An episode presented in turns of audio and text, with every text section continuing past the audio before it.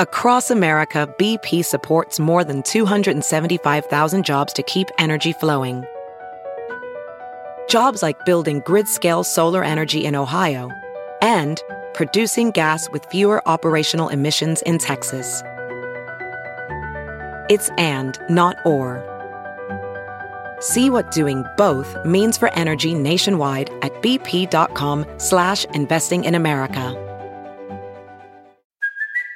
It's Kaley Cuoco for Priceline. Ready to go to your happy place for a happy price? Well, why didn't you say so? Just download the Priceline app right now and save up to 60% on hotels. So whether it's Cousin Kevin's Kazoo concert in Kansas City, go Kevin, or Becky's Bachelorette Bash in Bermuda, you never have to miss a trip ever again. So download the Priceline app today. Your savings are waiting Go to your happy place for a happy price.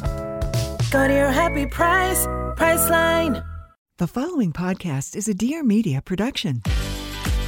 Hi, I'm Siff Haider, the founder of Arrae. I'm a wellness entrepreneur and digital creator, and this is my show, the Dream Bigger podcast. Listen, I love dreaming big, but you know what I love more? Actually having the resources to make those big dreams happen. And hey, dreams can sometimes be private jets, but other times they can look a little something like having the best skin of your damn life, or starting a successful business, or delving into spirituality. So, on this podcast, I chat with experts and thought leaders from different fields about their tips and tricks on doing exactly that. So, let's get right into it. Hello, friends, and welcome back to another episode of the Dream Bigger podcast. Now, it may sound like I am in the wilderness, but I'm actually at home at my parents' house in Taka, and there's birds everywhere. So that's what you're hearing right now. So today's episode is with Jennifer Zuccarini, who is an incredible entrepreneur. Okay. So if you are at all interested in entrepreneurship, this is the episode for you. So, Jennifer is the founder of Fleur du Mal, which is a very successful fashion brand. And what you'll find really interesting about this episode, which I thought was super interesting about her background, is that she was actually the founder or the co founder of a very successful business prior to starting Fleur du Mal. So, she was the founder or co founder of Kiki de Montparnasse, which is another successful lingerie brand. So, in this episode, we cover a whole range of topics, including, you know, building community when you have a business in a specific niche. In the case of Jennifer, her business businesses actually are very like lingerie centric. And so she had to speak to a customer in a very different way than a typical fashion brand. So there's a lot of great takeaways there. Also, we talk about raising money, and I know that fundraising is a hot topic for a lot of you guys. I get a lot of questions about it. And so, you know, she really goes in depth around what that is like and just a whole bunch of topics, which I think you guys are going to find really helpful and useful in your own entrepreneurial journey. There's like a lot of really good takeaways. All right. So before we dive into the episode, let's go over this week's review, which comes to us from Orlady. And she, they, he says, um, just love it. I can't miss it anymore. It's a very interesting and reliable show. Keep it up. I'm from the Dominican Republic. Oh my God, that is so cool. I love hearing where my listeners are from. So, Orlady, I really appreciate you leaving this review. And you guys, if you feel like the show brings you value, please take the time to rate and review the show. You guys have no idea how much it means to me. All you have to do is open the Apple Podcast app, scroll down to where it says rate and review the show and in the rating section, if you feel like I've deserved it, please leave me a five star rating. And in the review section, tell me anything you want me to know. Give me your feedback. How are you liking the show? What topics do you want to hear more of? Dream guests, guests you've really loved. Any information you can give me helps me show up as a better host, which, of course, you know, I'm always trying to improve. So the more I hear from you, the more I can do that. So any review you can leave me, I am so grateful for. Okay. And then the last thing is this week's hot tip, which is actually a new shampoo recommendation. So I've talked about the Ouai shampoo in the past, which I absolutely love. But I picked up the Gisou shampoo before coming home to see my family this time because I just wanted to try something new. And also because I was picking this up from Abu Dhabi and they didn't have anything from the Ouai. And so I was like, I'll try Gisou because I love their hair oil. So this shampoo is absolutely phenomenal. It makes my hair smell so good. It is free of sulfates and phthalates, which I really like. And it just, my hair has just felt very healthy and shiny. And so, you know, I'm always interested to see what a clean brand is doing with their products. And so I highly, highly recommend this one. I'm really, really impressed with it. And I'm going to try their conditioner as well, which I haven't yet. All right. With that, let's welcome Jennifer Zuccarini to the Dream Bigger podcast. First question I have for you is why lingerie? Because it's hmm. such a niche category. Like, were you always really passionate about it? Because, and you've had like a very long career in lingerie. Mm-hmm. You know, when I was younger, I, I knew I wanted to be in fashion from when I was eight years old, basically, even Mhm. probably younger. But Wow. never, I never thought that I would design lingerie. That wasn't even even when I moved to New York and I went to FIT. Mhm. I didn't study intimate apparel. That was an option Mhm. that I was I would have said no way. I don't want to do that because I really just wanted to design ready to wear clothing. mhm. And but I found that in my design work, I always had lingerie references like garter details and bra details. And I was really inspired by designers like Galliano, Alexander McQueen, Stella McCartney back in the day, like just that borrowed a lot from intimate apparel. Mhm. Personally, I had so much passion for it. I was the kind of person that would get so excited to go look at lingerie expense especially like expensive lingerie for whatever reason i would mm-hmm. just be like oh my god i want this. Like i i can't wait to have enough money that i can buy myself things like this. So it was just this you know i think people that are really lingerie people it's very emotional and they get excited about it. And i just was like naturally one of those people and it really just kind of happened like i co-founded a company called kiki de montparnasse in 2006 Oh my gosh, that long ago. yeah Because I'm familiar with the brand too, and I'm going to get all into that. So you you founded that. founded that and that was really something i thought i would do for a couple of years and then go on and start a real fashion collection not in the lingerie space Mm-hmm, but you know when you do something and you realize it's kind of clicks for you Yeah. and it feels really natural that's that's how lingerie was for me i had not designed it before that but i think there was such a strong and positive response to to things i did back then and Mm-hmm. you know, I think building this experience and this life kind of, I guess, lifestyle brand around intimacy was really exciting for me. It just like clicked for me and I kept going down that path. Very cool. Yeah. So speaking of Kiki de Montparnasse, which is so cool that you founded that and then you went on to kind of build this career in lingerie. What was the moment where you were like, okay, I'm going to start this lingerie brand? Like, did you notice a gap in the market that you wanted to fill? Like, what was the kind of motivation behind going and doing that? What was missing, I felt, on the market was there wasn't really a place where women or people could go shop and buy things to enhance their intimate life that was like a luxury experience Mhm. that felt great. It was very much back then, you'd go to a sex shop and, you know, it could be like funny or kitschy or embarrassing for a lot of people to go in and, and buy maybe sexy lingerie or a vibrator or whatever. Now it's so different. I mean, the market's changed. You can buy vibrators mean- literally like everywhere, like Do every you store. like I mean you know I don't need to ask you if you remember but I remember when I was even in college mm. like you'd go to a sex shop and then you'd be given this like like just sketchy looking black garbage bag to like take your things and it was just not the vibe at all like it made you not want to go. Yeah, exactly. And that was very much, or going, you know, going with a partner. It wasn't like a, it wasn't a nice experience. No. So I really wanted to create that experience where it was much, very much, that concept was so much about the retail Mhm. experience. And we had a beautiful store in Soho. And I didn't really know how people were going to react. I was like, are we going to open this store and people are going to be upset about it? Like, I didn't really you know it was like such a new thing because we did carry, aside from lingerie, we carried a lot of, you know, sex toys. We And did you guys make that too? We we made one toy. Uh-huh. Mostly we carried other brands. Very cool. Yeah, we curated everything from art, music, books, toys. We we had our own like lubricant. We carried restraints and leather floggers and Mm-hmm. Oh, incredible. riding crops and you know all, all that all those things. But when we opened, I I was wondering if people were going to be how people were going to respond to it. Well, people loved it. We had a very very positive response to the brand. I really felt that there was this opportunity to create that that environment for people to come shop. When you were going through this process, like I know that you're saying that you had a really great positive response, but did you also feel that you had to do some education around it? Because you were probably one of the first to this, I guess, era that began where it was like a little bit more sex positive. Because I remember, I mean, even when I was in college, which was like 2009, 2010, it was very kind of hush hush. There wasn't like it. I mean, now I think people are just a lot more open to talking about it and stuff.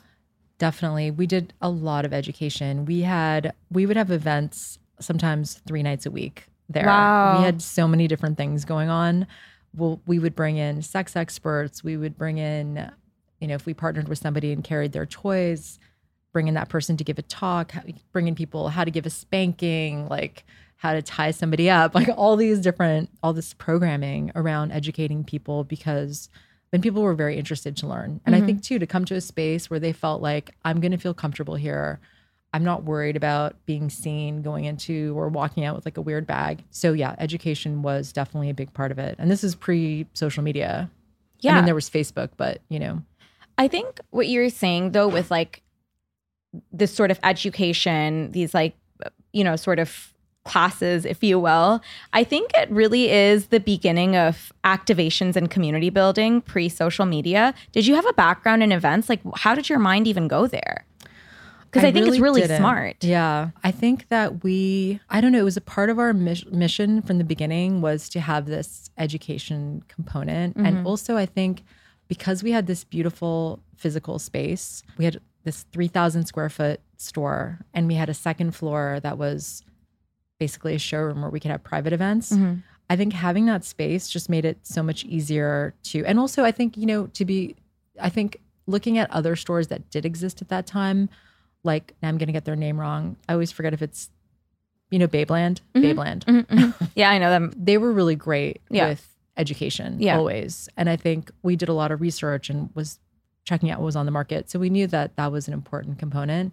We also, because we had this beautiful space, people wanted to do events with us all the time there. Like, can you do my engagement party, my bachelorette? Like, we were just becoming, yeah, party planners, which was fun at some point, but it was also, I think, yeah, distracting probably. But it was kind of what was necessary from a marketing standpoint, I bet. yeah. for any founders who are kind of starting a company that's almost like trailblazing in a diff- in a new kind of industry because I think that's what you guys did. You were at the beginning of this whole what before this this category I guess took off. What advice can you give to them about building community and I guess like really being a trailblazer there? I think I always try to think about it like what would I want to learn about or know about or mm-hmm. experience. Yeah. And I think of myself as the demographic in some on some level. And mm-hmm. ho- for a lot of founders like I'm sure maybe for your brand you felt there was a need and you can relate with what Totally. your customer probably wants. Mm-hmm. So I wanted to provide and I still do experiences and events that I would want to Be a part learn of about or be a part of. And that's how we approach everything through that filter of you know does this like or my team do we does this is this something we'd want to go to? Do, like gone are the days especially if you have you're having events where you can just have a like cocktails and just have people come shop like I nobody agree. nobody wants to do that it's, it's just boring. so you have to provide something, some reason to get someone to bother to go into a store because you don't really even need to do that anymore. And same thing with online. I think if you're doing, you know, during the pandemic, we did a lot of IG lives where we interviewed people and mm-hmm. now it's like changed a little bit. I don't think people are as connected with IG live So it's like, well, how can we do that through TikTok or Reels or something else? Smart. I like that. Story time. After college, I decided to be sober for about four years. Well, it didn't really start out that way, right? It was initially just a month, which turned into six months, which turned into a year. And then before I knew it, it was four years.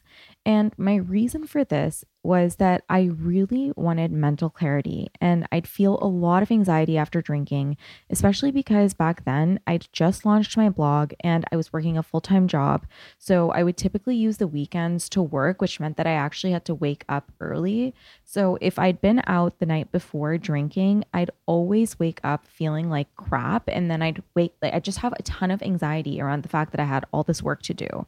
What I learned from my experience is that A, I have a fucking great personality that can thrive in social settings even without alcohol. And honestly, not relying on alcohol to get me through social settings made my people skills a lot stronger. And secondly, I realized that the thing that I missed about alcohol was the feeling of getting a drink that I really enjoyed. Enter Monday's non alcoholic craft spirits, including mezcal, gin, and whiskey, which provide the look, feel, and most importantly, taste of your favorite beverage. If you've ever been sober curious or are just looking to cut back, this is just such a great brand to look into because you can literally have your mezcal margarita and still feel great the next day. A win win. Honestly, I wish I had this brand available to me years back when I was starting to experiment with sobriety because I was just out there with my sparkling soda water and it wasn't even fun to drink. Okay. So this is just incredible. Monday has a special offer for you guys. Visit drinkmonday.co slash dream bigger for 15% off your order. That's drinkmonday.co slash dream bigger for 15% off your order. Enjoy. VR training platforms, like the one developed by Fundamental VR and Orbis International, are helping surgeons train over and over before operating on real patients. As you practice each skill, the muscle memory starts to develop. Learn more at meta.com slash metaverse impact. As you write your life story, you're far from finished. Are you looking to close the book on your job? Maybe turn a page in your career? Be continued at the Georgetown University School of Continuing Studies. Our professional master's degrees and certificates are designed to meet you where you are and take you where you want to go. At Georgetown SCS, the learning never stops, and neither do you. Write your next chapter. Be continued at scs.georgetown.edu slash podcast. Hey, I'm Molly Sims. And I'm Emma Shagormley. We are two best friends with one common obsession beauty. And by that, we mean everything that makes you look and feel beautiful. We tried it all and we've got your back. We'll be calling on all our favorite health experts, industry insiders, and friends to answer all your beauty questions. Consider us your beauty 411, and sometimes your 911. From how to fix brassy hair to the pros and cons of laser facials, and always with a cocktail in hand. Always.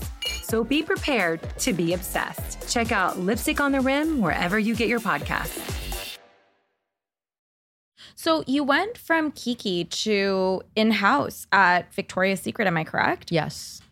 It's I think this is what I'm really interested in because you kind of always see it the other way around. Mhm. What made you decide to go from starting your own brand to in-house somewhere? Yeah, you know, I never thought I would take that path. I always, my whole life, only thought about starting my own company. That's mm-hmm. the only thing since I was a child Yeah. that, like, literally, I never thought I would work for anybody else. I was approached by Victoria's Secret.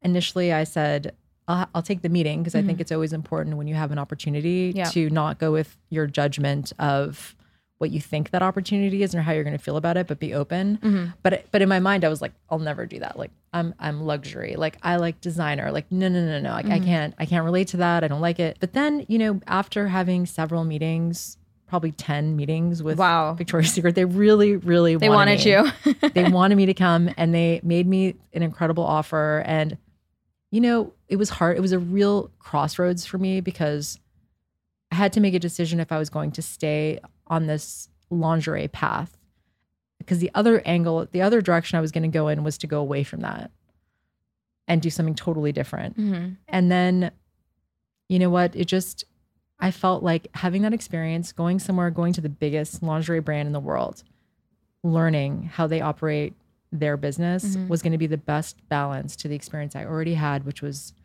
luxury niche. You know, we made everything in New York.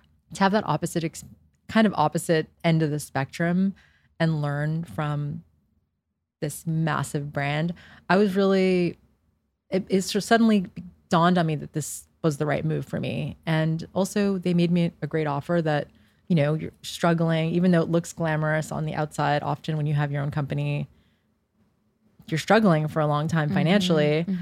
I just, it was kind of like the right thing for me at that moment. And it really was. Also, I think, I mean, you're talking about it from like a manufacturing standpoint and like a brand identity standpoint, but even from an operational standpoint, kind of having that varied experience and understanding, okay, like this is how we do it at a startup versus a corporate company is, I think, really valuable knowledge to have.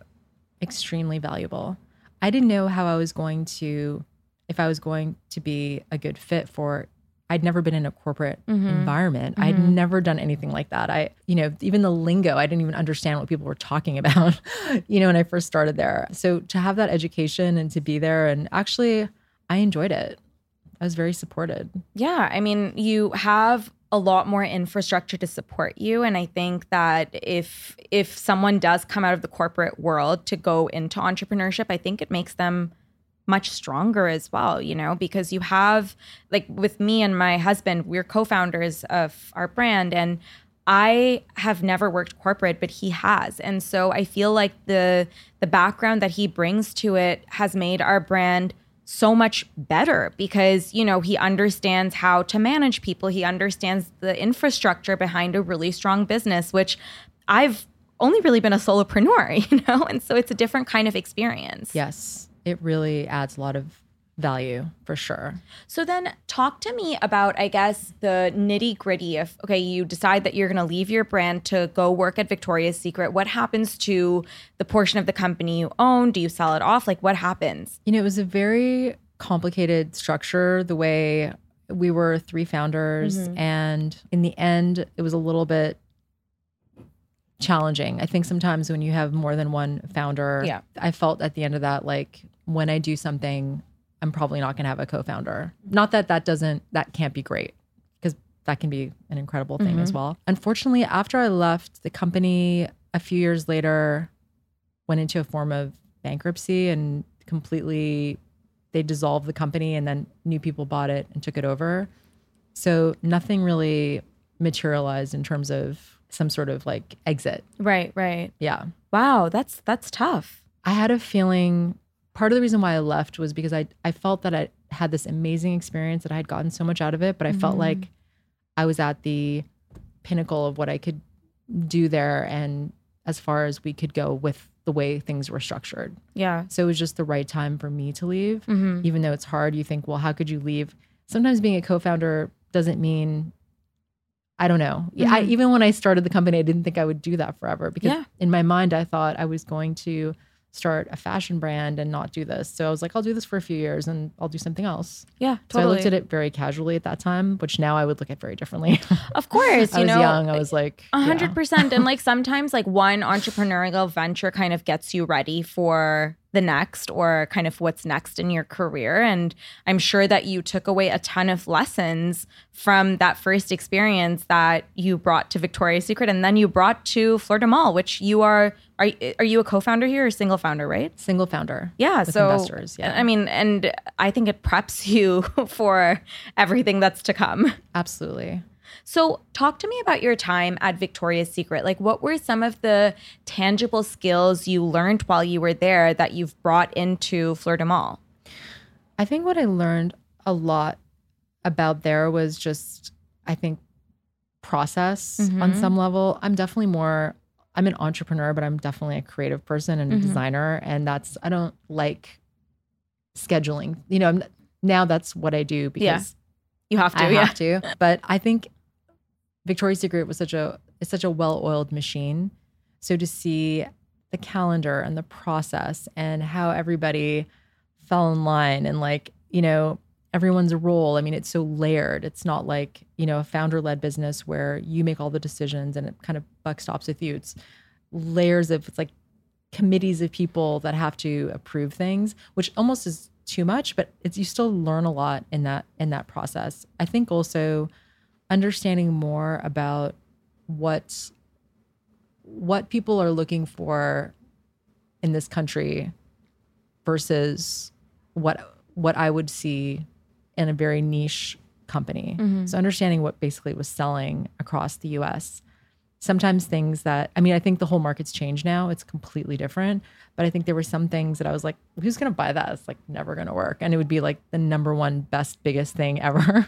Well, what's what's really fascinating is that I mean, I have friends in retail, right? And they're, you know, either from fashion brands or like CPG, like food, whatever it is. And what I hear is that something that does well in a specific market doesn't necessarily do well in another. And then like, you know, you you speak to your retailer, like maybe it's a Target or a Sephora, whatever it is, and there's almost like specific protocols for whatever stores, you know, because certain things just do well in a market when you're like, what the hell? But yeah. true. and we had that as well at Victoria's Secret. The buy would be different depending on the market. Totally. So Miami, that was called certain markets were called I might be getting this wrong, but I, if I remember correctly, they were called like hot and sexy.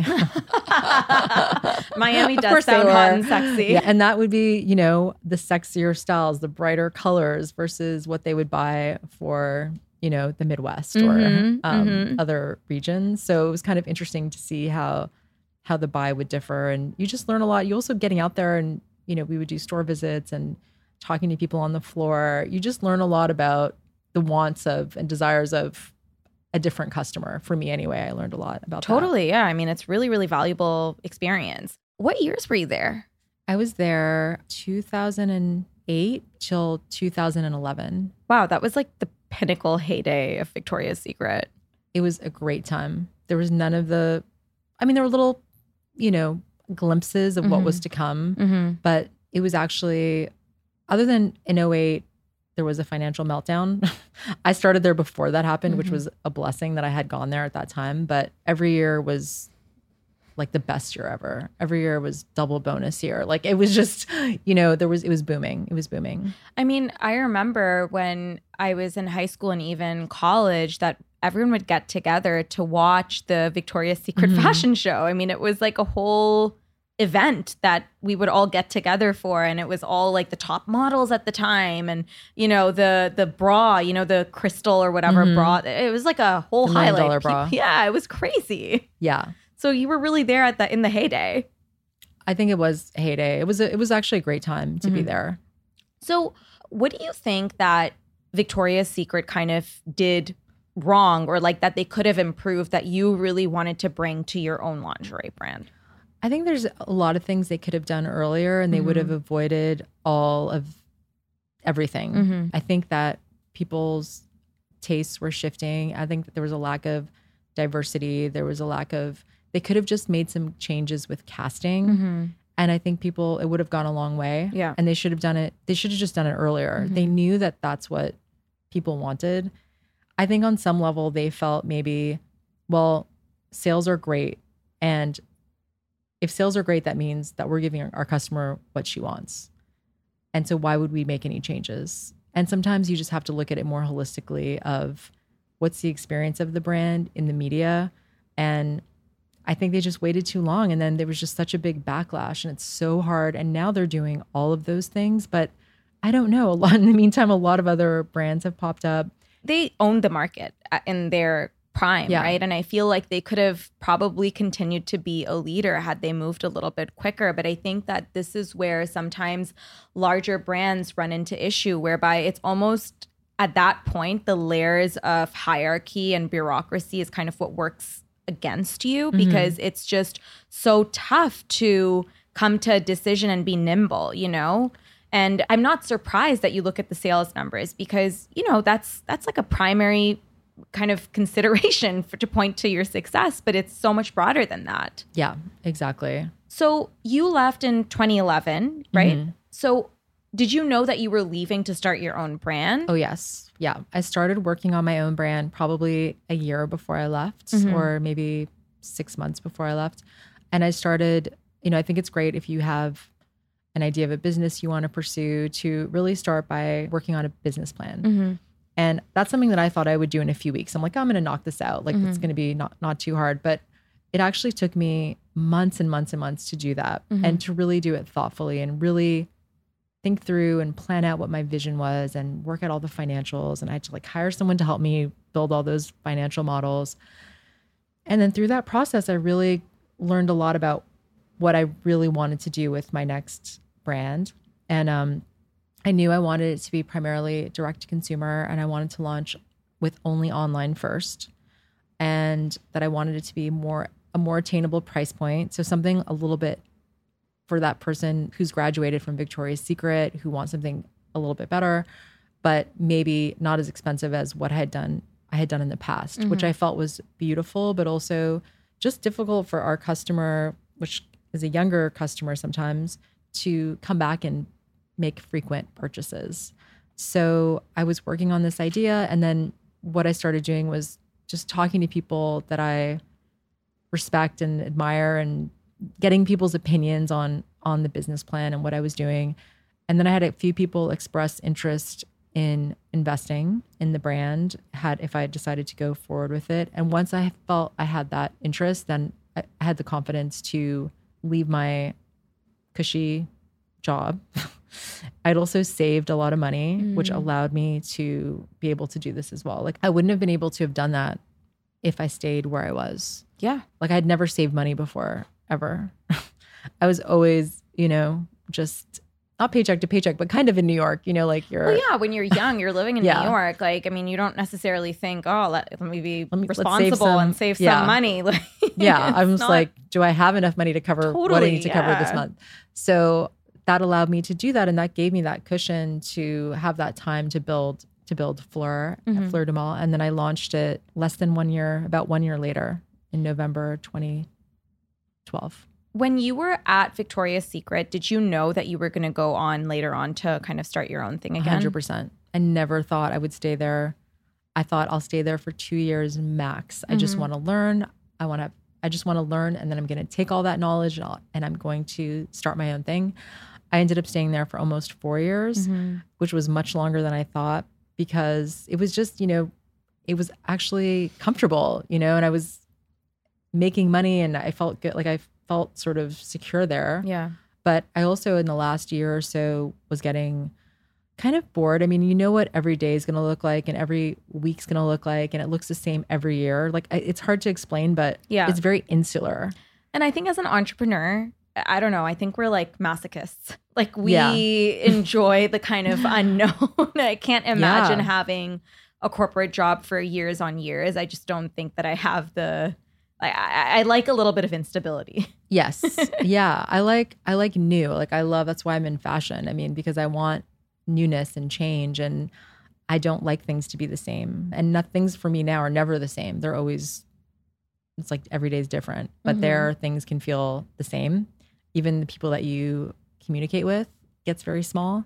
So, yeah. So you said that there was some interest in investing in your company. So Mhm. you raised money, I guess, from these people who expressed interest. Yeah, I raised money from to start with mostly kind of like friends and family and some smaller funds like family offices. And then yeah, I didn't raise a ton of money, but I raised money and got started. Can you give advice to entrepreneurs who are looking to raise kind of like a smaller round from either Mhm. family offices or friends and family? I would think is like pretty straightforward, but like let's let's start with family offices.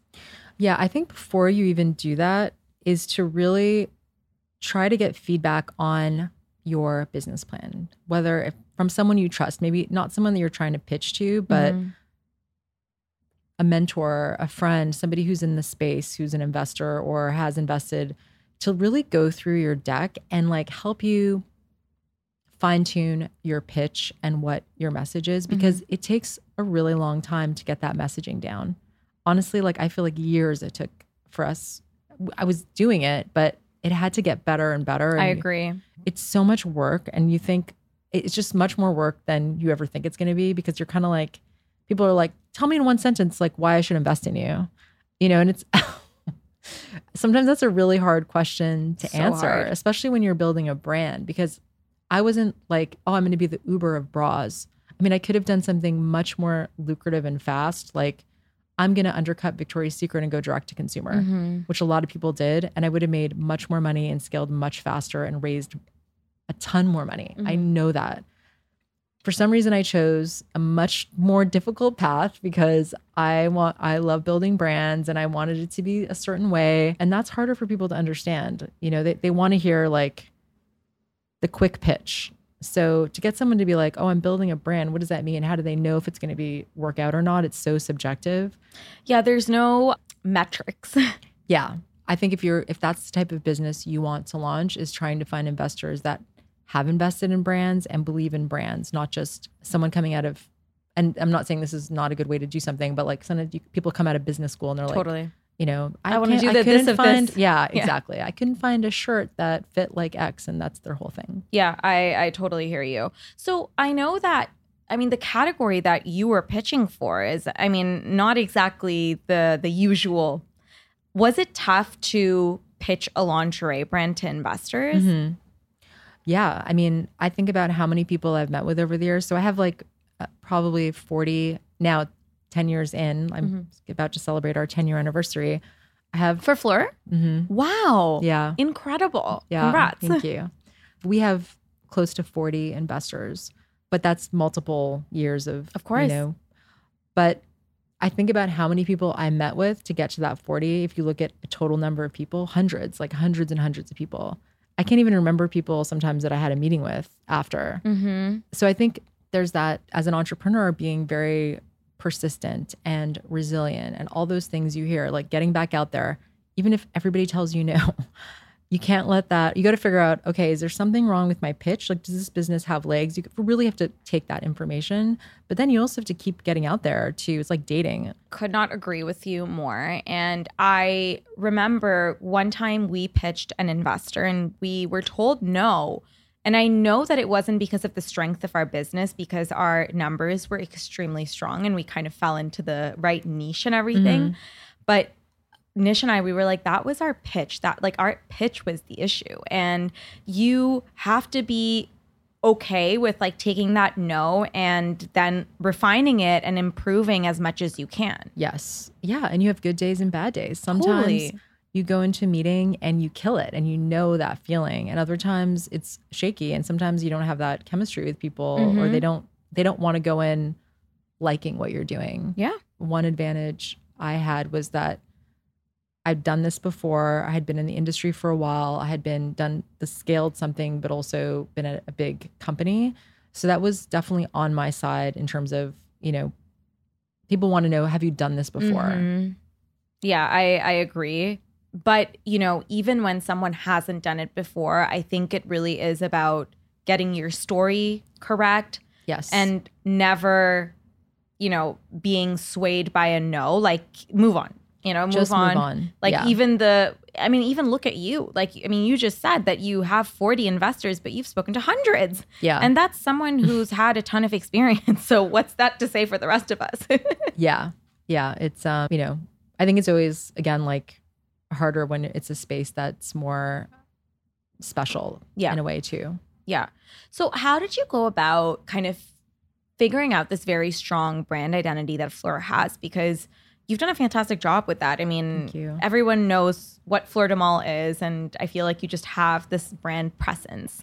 Thank you. You know, that's probably my favorite part. I love starting companies. I, I get so excited to build something Mhm. and build the experience that someone's going to have with the brand. So it took me a long time to even find the name. Yeah. And when I found the name Fleur du Mal, you know, which was inspired by the famous collection of poems by Baudelaire, it had that like everything I wanted was in that name. The Mhm. duality of something beautiful, but that also had more of a kind of this like edge to it and the you know just the layers of a name like that. That really helped inform me of to what the branding should look like. Mhm. and then i worked with a branding company i love called base very good friends of mine. And we spent a long time working on you know our f is actually made up of thorns.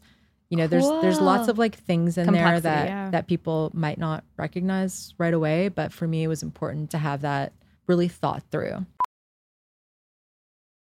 As a professional welder, Shayna Ford uses Forge FX to practice over and over, which helps her improve her skills. The more muscle memory that you have, the smoother your weld is. Learn more at meta.com slash metaverse impact. when it comes to the brand identity, do you have kind of almost a person that is fleur du mal? So, like, for example, I know who the Arrae customer is, I know where she's working out, where she's grocery shopping. And that kind of helped inform how we were going to do things on social, like who we were speaking to. So, do you guys have that as well, where you have like Fleur? Yeah, I think we definitely know. We have a couple of different key demographics Mhm. that we are that's our customer. Like most of our customers are 25 to 35 and they're women and they're like, you know, career oriented Mhm. but love fashion and there's that customer, but we Mhm. also have like this Gen Z customer as well. That's Mhm. 20% of our customers. So we have this nice mix and then we have like a maybe a more sophisticated customer that loves luxury lingerie and wearing something beautiful under her power suit or whatever she's wearing. I think I'm definitely a filter for that too because Yeah. I'll think about where our customer's going, what music she's listening to, where she's traveling, and I just kind of like get that from everything around Mhm. us as a brand and we're always looking at for inspiration Mhm. in that. So yeah, definitely think about who that woman is. Very cool. I was telling you off air before we started recording that I really loved your brand because of the fact that you were size inclusive. And I think so. I mean, my listeners, most people know this that I had breast reduction pretty recently, but my entire life had, I mean, the bane of my existence was finding lingerie, which was cute, but also fit me, not like half my boob out. Oh my Yeah. God, it was so uncomfortable. And your your lingerie was super sexy, but it also fit me. And it wasn't that size inclusive was like your entire identity. Was just a part of your identity. So can you talk about how you incorporated larger cup sizes and kind of appealed to that consumer as well? Absolutely. So, from being in the industry for many years, I have heard from so many women, you know, I can't find a beautiful bra. I have lar- larger cup size. Oh you know, it's so like I want something sexy and beautiful. So, I think part of the reason why more brands don't do it earlier is that it's it's a big un- undertaking and it's an investment. And sometimes you're like, well, I want to do that, but maybe you don't have the resources to build that out immediately. Mhm, So it mhm. took us a little while, but something I always wanted to do. So we did it in 2018 and we basically started that project as almost like a different part of our collection. It is an extension of our bras, but we wanted to fit them as their own styles.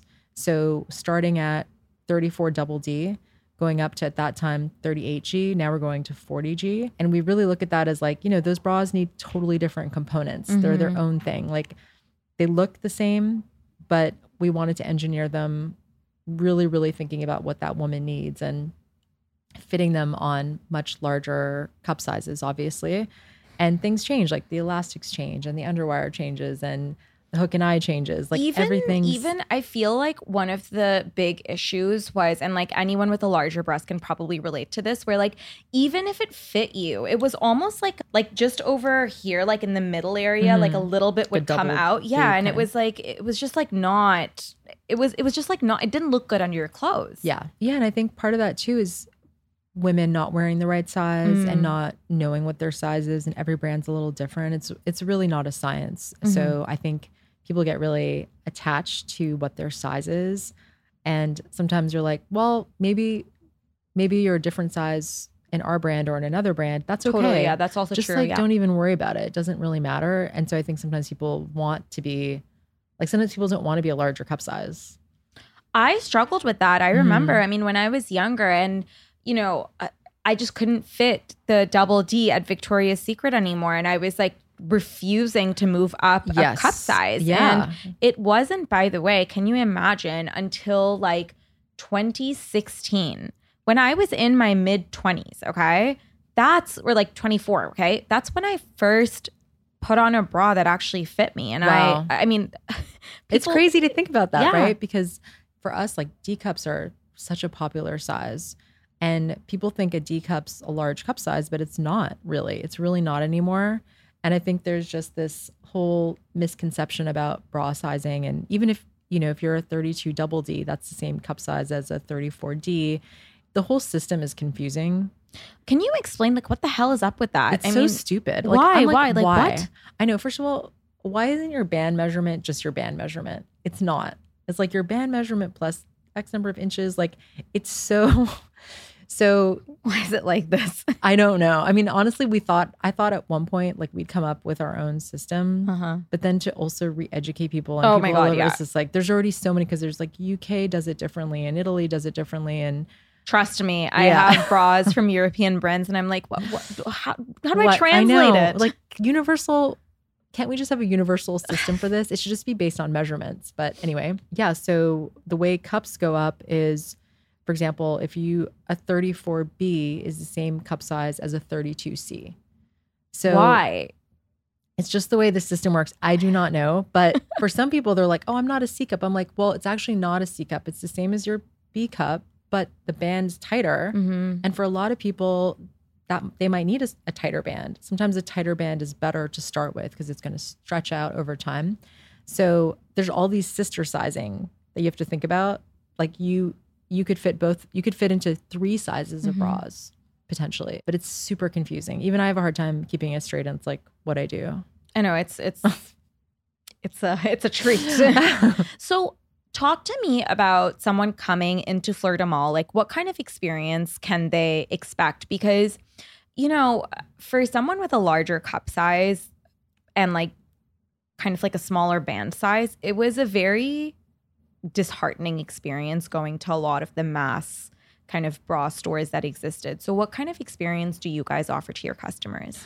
Yeah. So, well, most of our business is online, but we have a store in New York and a store Yes, in LA. That's what I was referring to. and yeah. our at our stores, we always hire people that we make sure that we train people on sizing Mhm. and try to make that experience really comfortable and fun because nobody actually likes to get sized for a bra for whatever reason. They just like are like, no, I don't want to do that. Like, Yeah. so what I want our stores to feel like is it feels somewhat like a luxury experience, but very friendly and very approachable. So mm-hmm. we, all of our team, hopefully, can't always promise, but hopefully you're going to come in and they're going to be super excited to help you, but also give you your your space to Mhm, mhm. explore. But then they're going to try to help you get measured because for that reason that a lot of people are wearing the wrong size. Yeah. So definitely there's that whole that experience of getting measured and then pu- probably pulling out multiple sizes sometimes of a bra just to see what size you are in our brand and yeah. How do you care for bras? You know, I think it depends how often you wear your bras and what you're. I think if you can wash them, I don't want to say wash them less, but you can wear a bra three times, maybe maybe four times, mm-hmm. depending on what you're doing. If you're not like sweaty and Yeah. it like you know, obviously if you're like sweating and New doing York in the heat of August. then you might want to wash it after that one wear. So everybody's a little bit different. I so I do something that's a little bit different than what I recommend. Tell us what you do. I want to know the insider Jennifer bra experience. this is what I do, but we don't put this on any of our labels because people will not do it correctly. And then Okay. they'll be like, oh my God, my bra's ruined. I wash all of my lingerie in a mesh lingerie bag with a zipper, which you Uh-huh. can buy on Amazon for $5. dollars Mhm. And I put it in my machine, cold water, delicate with delicate wash, like the laundress or Woolite or something. Mhm. And then I hang everything to dry. But so you don't have to wash everything by hand. Mhm. But another way to do it is like a little bucket or in your sink and cap full of detergent, hand wash, rinse, cold water, and hang to dry. And But what you could do it in your machine. okay? And what is that? Is hand washing recommended by like your store then? Yes. Everything we put hand wash, everything. Wow. Okay. Well, I'm gonna try your method. Yeah. it does work. I especially if you if you have a machine that doesn't have a center Mhm. I forget what that's called, but it it's machines now often don't have that centerpiece Mhm. that moves. It's like a Yeah, I know what you're that's talking much about. more uh, that without that centerpiece, it's much more uh, gentle on your clothing. Oh, interesting. Yeah, because Okay. it doesn't have that like pulling and that- pushing things yes, around. Yeah, yeah. But the mesh mean. bag is game changer, and the dryer's a nightmare. Like, I would not put. I'd put very few things in the dryer. Dryer's good for like sheets and towels and denim, but not. I agree. I Yeah, agree. Like eat it, your clothes. It completely fucks my clothes. Yeah. So I just I try not to as well. Okay, so we've covered a lot of ground. I want to do a quick rapid fire before we wrap. Okay. Okay, so the first question is what is a habit that's a non-negotiable for you? Exercising. Love that. What's your favorite exercise? now I want to know. that became kind of a non-negotiable for me. I do a lot of I do different things. I do like Pilates, I Mhm. do SLT, I do a lot of workouts at home, like band Yeah. workouts. I do I ride my bike sometimes. Very I mix it up. I I really want to try SLT.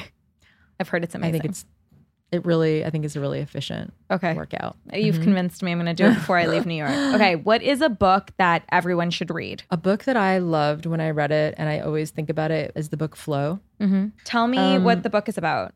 It's about when when you're really focused on something Mhm. and or you're doing something that you really love and you get into that flow state, which Mhm. is something I'm doesn't happen for me very often, Mhm. but as a designer, I love that feeling when you're doing something doesn't have to be creative. It could Mhm. be anything, but let's say for me, if I create the right space to be creative, which requires for me a lot of things. Like I Mhm. can't just like be like busting out stuff Mhm. like for 15 minutes. Like I need to like have my the pad of paper that I like and the pencils that I like and the right and music and and getting into that flow state just like how almost like your brain waves change and it becomes this all encompassing experience where almost everything is else is tuned out. I the book's about that. I have to read it because I'm very into like getting into flow state and I feel like you just do a lot more when you're in there, you Yeah. know, and everything's kind of like moving and grooving and everything's Mhm. coming naturally. Okay, I'm going to read that. I'm actually funny funnily enough, I just finished my last book, so I'm in the hunt for a new one, so this is going to be it. Yeah. Last question, if someone could own just one bra, which one would you recommend? I love our Lily bra. Okay. Our Lily embroidery demi. Uh-huh. It's I think one of our most iconic bras and people just love it. It's unlined, but it gives you support. It's available in all, you know, through 40G. And it's just like it's a beautiful bra, but it's also kind of functional in the sense Mhm. that it it's like smooth under clothing. It looks great on. It's something that it's comfortable. It's just for me really I think epitomizes our brand. I love in so that. many ways. I'm going to go get it. Yes, you must. Later And we have it in like 12 colors, probably too many. but- Very cool. Mm. Okay, Jennifer, this has been awesome. Tell everyone where they can find you. Well, you can find our brand at fleurdumal.com and you can find on Instagram at fleurdumal NYC or you Mhm. can find me at Jennifer Zuccarini. Amazing. Thank you so much for coming on. Thank you. Thanks for having me. Thank you so much for listening. If you loved the episode and feel like it brought you value, don't forget to rate the show and leave a review. It takes five seconds and really helps the show grow so I can keep bringing on awesome guests. If you want to follow me behind the scenes, you can find me on Instagram at Siff Haider. And don't forget to hit subscribe so you don't miss a thing. I drop new episodes every Tuesday, so come hang with me and shoot the shit with some really smart people, learn and unlearn, and have a lot of fun. See you next week.